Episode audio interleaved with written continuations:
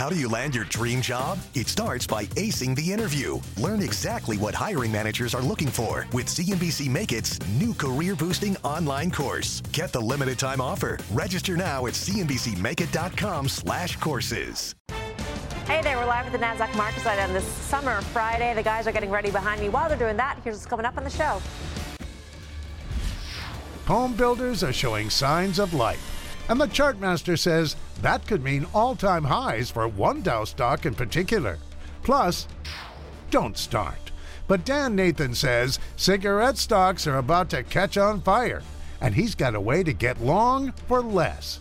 And the fate of the biggest media deal ever hangs in the balance. But don't worry, Mike's got a way to buy AT&T for just 5 cents. It's time to risk less and make more. The action begins right now. And let's get right to it. Take a look at a group of stocks that have been on a bit of a stealth rally. We're talking about the home builders up 7% from the lows last month. Uh, Chartmaster says the charts are setting up for an even bigger breakout for the group and one Dow name in particular. So let's go straight to Carter. Break it down for us. That's right. So a real laggard area of the market down as much as 10, 11% just a few weeks ago. And it, that has come to life. And the issue is, is there follow through? I think there is. I'm in the camp that essentially rates are not really going higher. Um, and so maybe let's start with that. This is a, a chart of 10 year yields over the past 12 months. And I think the key, um, well, let's just draw some lines. I think the key takeaway here is that after a well defined bounce off trend, bounce off trend, bounce off trend, we have undercut, which you can quite clearly see, and then we've thrown back right to trend, and we started just again undercut. That's not the greatest circumstance. It has all the look of a topping out formation. So, with that as maybe the backdrop, let's um, first talk about the home builder ETF XHB. This is a five year chart. You have this big run up over the past two years, and then this give back. Now, two things. This give back is quite proportionate in terms of the midpoint. And if I put that trend line on there in and of itself on the next chart, we can see that it bounced almost precisely off that line, which is what support is all about. And so let's focus in on this here and now. Again, that's the five year chart. Here is the here and now. So the run up and the plunge. If you just stuck with basic trend work, you could put the trend line in, and once you break trend, in principle, make the bet that it will continue. Now let's put the next trend line in. Once you move above trend, in principle, make the bet that it will continue. So again, breaking trend to the downside is usually the beginning of more trouble. Breaking trend to the upside, prospectively, more potential, and something of a bearish to bullish reversal. So let's go to this big fella. Home Depot, no judgments by B, no annotations. I think you can draw a few things. One, these are the last three givebacks. They're all about um, five to seven weeks 14%, 10%, 18%. But not so much the magnitude of the declines, all 10% plus, but look where they stop. Each one almost precisely, well, not almost, exactly off a trend line. And so I think this is going to ultimately make the new high. I want to play Home Depot on the long side. All right, so let's go out to Mike. How are you trading Home Depot, Mike? Yeah, so I really do like Home Depot. You know, it, it's interesting. This is a name that's growing the top line probably about 7%, and we've seen EPS growth in the high teens for three consecutive years. And so the stock is not expensive. Neither are the options, and that means that we can actually keep our trade fairly simple here. I was just looking out to July, and you could buy the 200 calls when I was looking at this earlier today for $3.25. So that's just a little over 1.5% of the current stock price to make your bullish bet. And I think that with options prices this low and with the trend that Carter has identified and the fact that the stock is also, I think, very reasonably priced at these levels, it's easy to take a fairly simple bet, I think, to the upside here. Dan, what do you think of the trade? Uh, well, listen, if you're in the fundamental camp and the technical camp um, and you like this stock for a breakout, I think the way Mike's uh, choosing to play it with just a simple call, less than 2% of the underlying stock price, you have a little more than a month for this to work out. That makes perfect sense. But the most compelling charts that I saw there was that bullish to bearish, or excuse me, the bearish, bearish to bullish reversal in the XHB, which ah. literally just had its first up day. And that would be the way that I would probably look to play it. Um, and the options there are still pretty cheap too. Right, and, and, and that's right. So it's, it's, it's a phenomenon. Remember, the XHB has a lot of things in it. Home Depot's not really a home builder. Builders. So the issue, right, there's Whirlpool, there's Mohawk Carpet, and so forth. So um, what I was thinking here is that while those are also coming to life, Yeah. this is the big super cap name that um, big assets can play. Most of the home builders are mid cap, and a lot of uh, large mutual funds cannot engage in small names like that at the, at the biggest level. Right. And how does the ITB look? Because that's also uh, It's, a, had it's a nice run. Yeah, virtually identical. One is uh, different weighting than the other, but they overlay at about a 95% correlation. Mike, is there uh, any caveats about the trade you're putting on? Well, I mean, the one thing I would point out is that this doesn't happen to capture their earnings, you know, which would be the next, you know, sort of big and obvious catalyst to the upside. But that's also probably the reason why the options are as low priced as they are. And they are low priced. It's less than a 16% implied volatility, which is about as low as it ever gets in Home Depot. So when you take a look at whether now's the time to buy options in Home Depot, I think it is. All right, let's move on here. Another group getting a bid from lower rates, consumer staples, outperforming the market today, but that doesn't change the fact that the sector has gotten stomped this year. Take a look at some of the worst performers in the group. Campbell Soup down almost 30%. General Mills, cigarette maker Philip Morris, and Kraft Heinz have also tanked by more than 20% this year. But Dan here says some of these names, or one of these names specifically, is about to light up.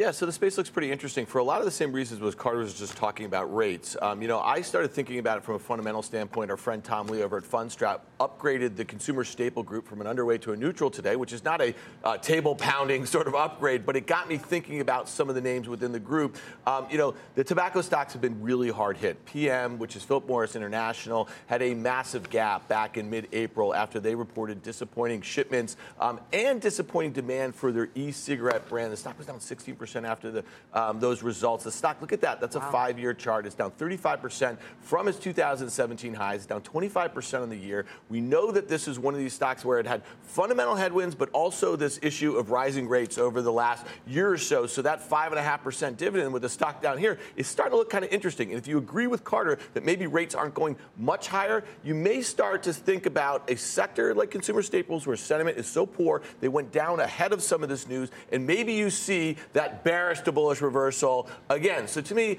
I think you look out to the catalyst, which is going to be their Q2 earnings, where expectations are not high. The stock is down in the dumps. Um, they report on July 19th. That's a day before July expiration. And today, I think you just, um, when the stock was trading around 79.10, you the July uh, 80, 87 and a half call spread that costs you $1.50 that breaks even at 81 and a half to the upside, and you can make up to $6 between 81 and a half and 87 and a half. Um, to me, I like the risk reward of this trade because Again, sentiment's really bad. The break even on the upside is just about 3% higher. You're risking about 2% of the stock price. And I just have one more chart that I think is really important. Look at this two year chart. I'll let Carter speak to it. But to my eye, I think the slightest bit of good news over the next five weeks or so, including that catalyst, you get the stock back up towards $90, which was that break even. So I like the risk reward, risking one and a half to possibly make up to six if the stock is up 10%. Do you concur with his analysis? So, I mean, there is, uh, from time to time, there is the opportunity to call something so bad it's good, right? And that's essentially what we're doing, not only in this particular stock, but the whole sector. We know that um, it's the worst performing sector on the year, down 11.6%.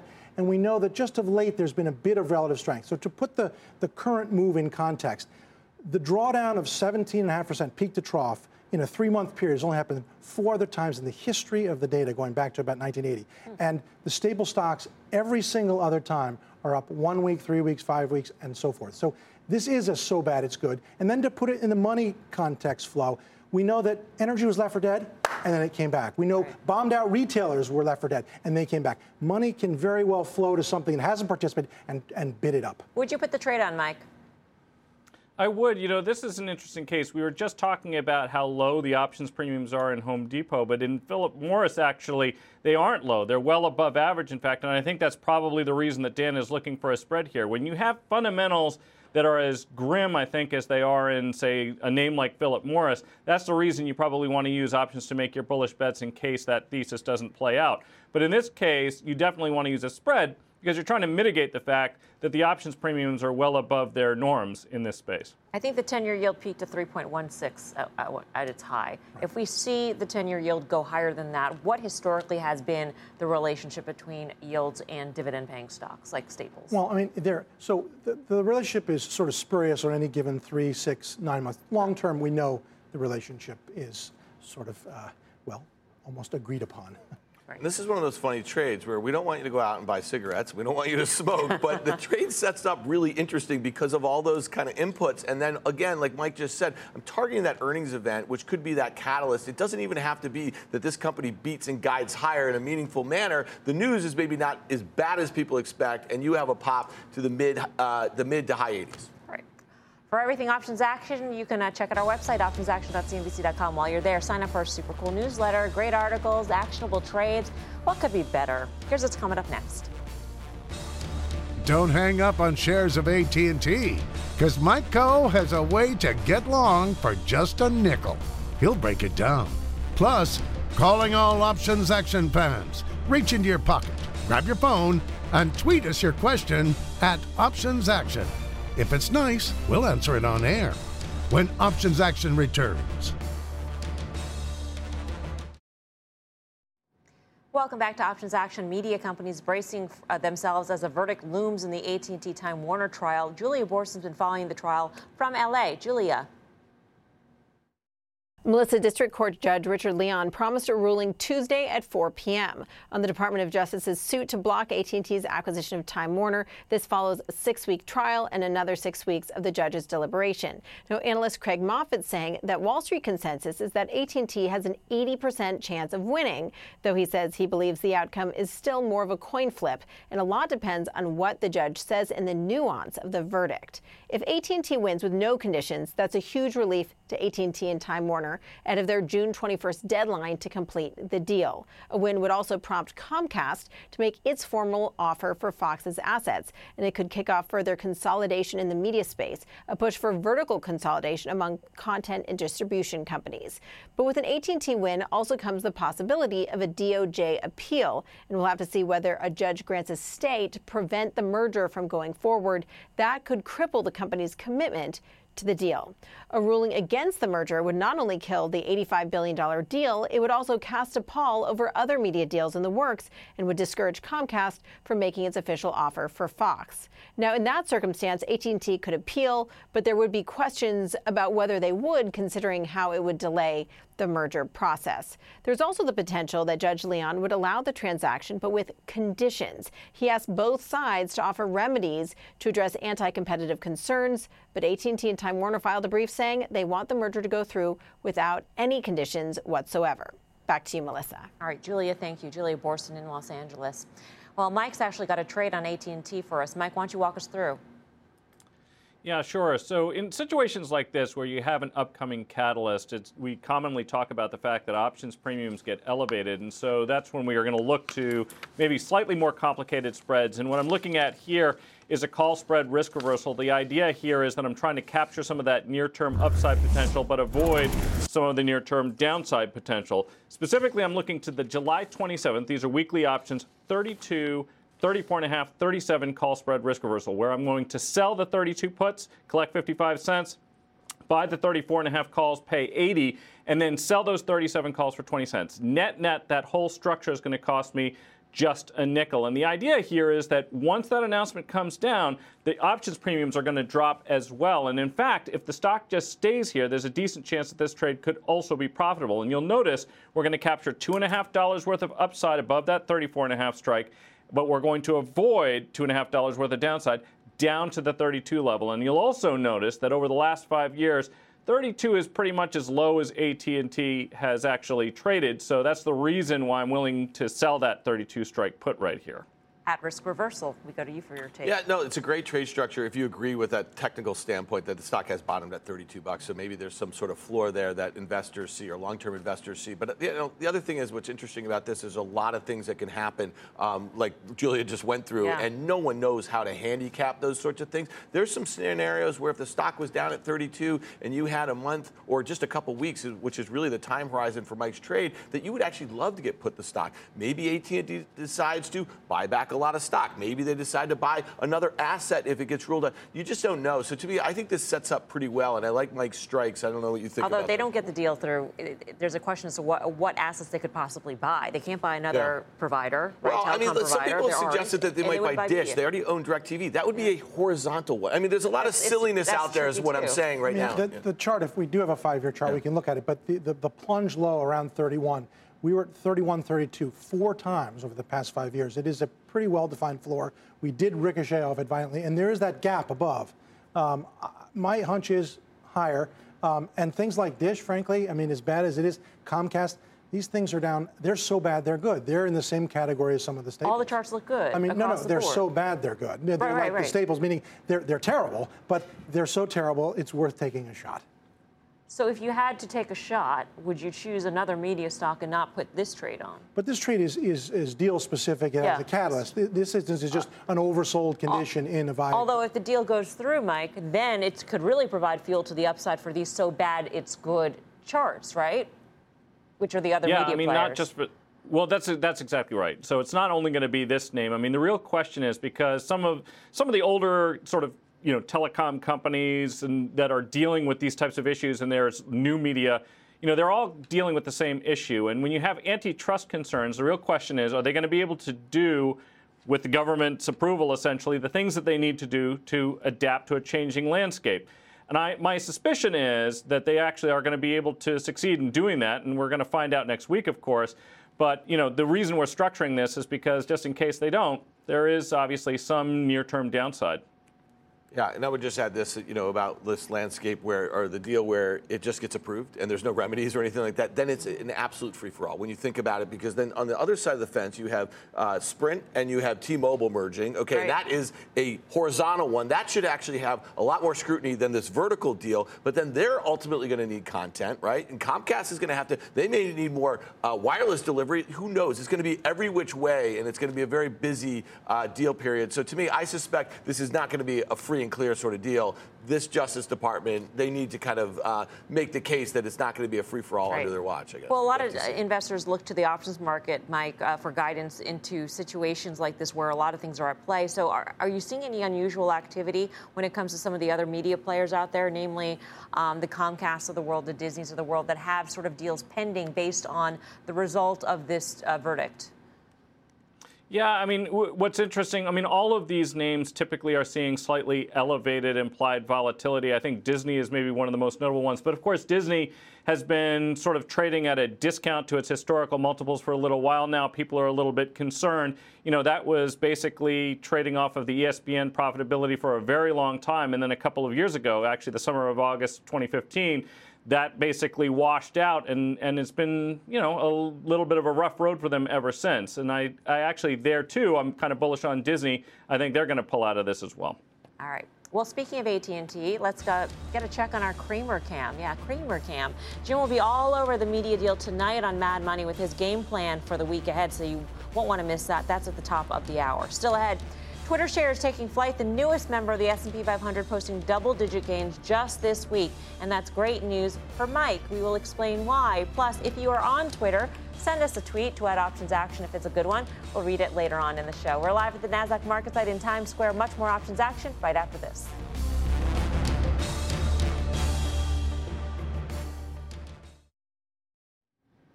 Welcome back to Options Action. Time to take a look back at some of our open trades. Now, just last week, Mike said Twitter was about to fly high. One of the things we can see is obviously it has had a pretty strong move, and we're getting right back basically to these prior highs right here. I was simply going out to July buying the 36 41 call spread. You could spend $1.45 for that. By selling that 41 strike call, I've improved my odds. Now there's about a 93% chance that between now and expiration, that stock is actually going to get to my $37 break even. And fly it did. Twitter soaring more than 18% since the time of the trade. So, Mike, how are you trading Twitter now? Yeah, so when we originally did this, the most that spread could be worth was $5. We were risking $1.45. It can still only be worth $5, but it's worth about $3.40 now. So the risk reward relationship isn't quite what it was when we first got into it. We've more than doubled the amount that we spent on the trade. My inclination is that you should take this trade off, and if you're inclined to press your bullish bets, you can just roll these strikes up and maybe up and out to perhaps August. Again, probably a $5 call spread is the way that you want to play that. But this is one of those situations where, you know, obviously it, it ran right to that short strike. That's what we want to have happen when we put on spreads. It may have done it a little bit more quickly than I had anticipated, though, and that's why we're going to look to adjust it already. In the charts, Carter. Yes, I mean, at this point, uh, a lot of potential has been exploited. And, and in that sense, um, I would be reducing or writing calls or doing something if one is just long the stock. Dan? Yeah, so in Mike's scenario too, that he, you know, designated a certain amount of premium. It's gone to a strike. The idea of taking some of those gains and kind of rolling it out. But from here on out, I think gains get a lot more uh, difficult. I think investors are going to start to think about this from a valuation standpoint. For a company that's not growing users um, greater than double digits, and sales growth is not expected to be too much greater than double digits either. Up next, we've got your tweets and the final call from the options pits. Welcome back to Options Action. Let's take some of your tweets. Our first tweet is from Simon, who asked When a stock moves up, when do you roll up and when do you sell an upside call, turning it into a vertical spread? Dan. Yeah, hey Simon, that's a great question. And these are actually kind of related, at least the way I think about this and the way I trade options. And a lot of it has to do with timing. So if you had a really quick move um, where, let's say, the premium that you had at risk at first doubles very quickly, that may be a great scenario to turn it into a vertical spread because you're actually going to be taking some premium off the table. Time for the final call. Mike. Call spread risk reversals and T going into next week's ruling. Carter. Home builders and Home Depot in particular. Dan. Uh, don't smoke, but that P call spread looks attractive. Our time has expired. Thanks for watching Mad Money with Jim Cramer starts right now. How do you land your dream job? It starts by acing the interview. Learn exactly what hiring managers are looking for with CNBC Make It's new career boosting online course. Get the limited time offer. Register now at cnbcmakeit.com slash courses.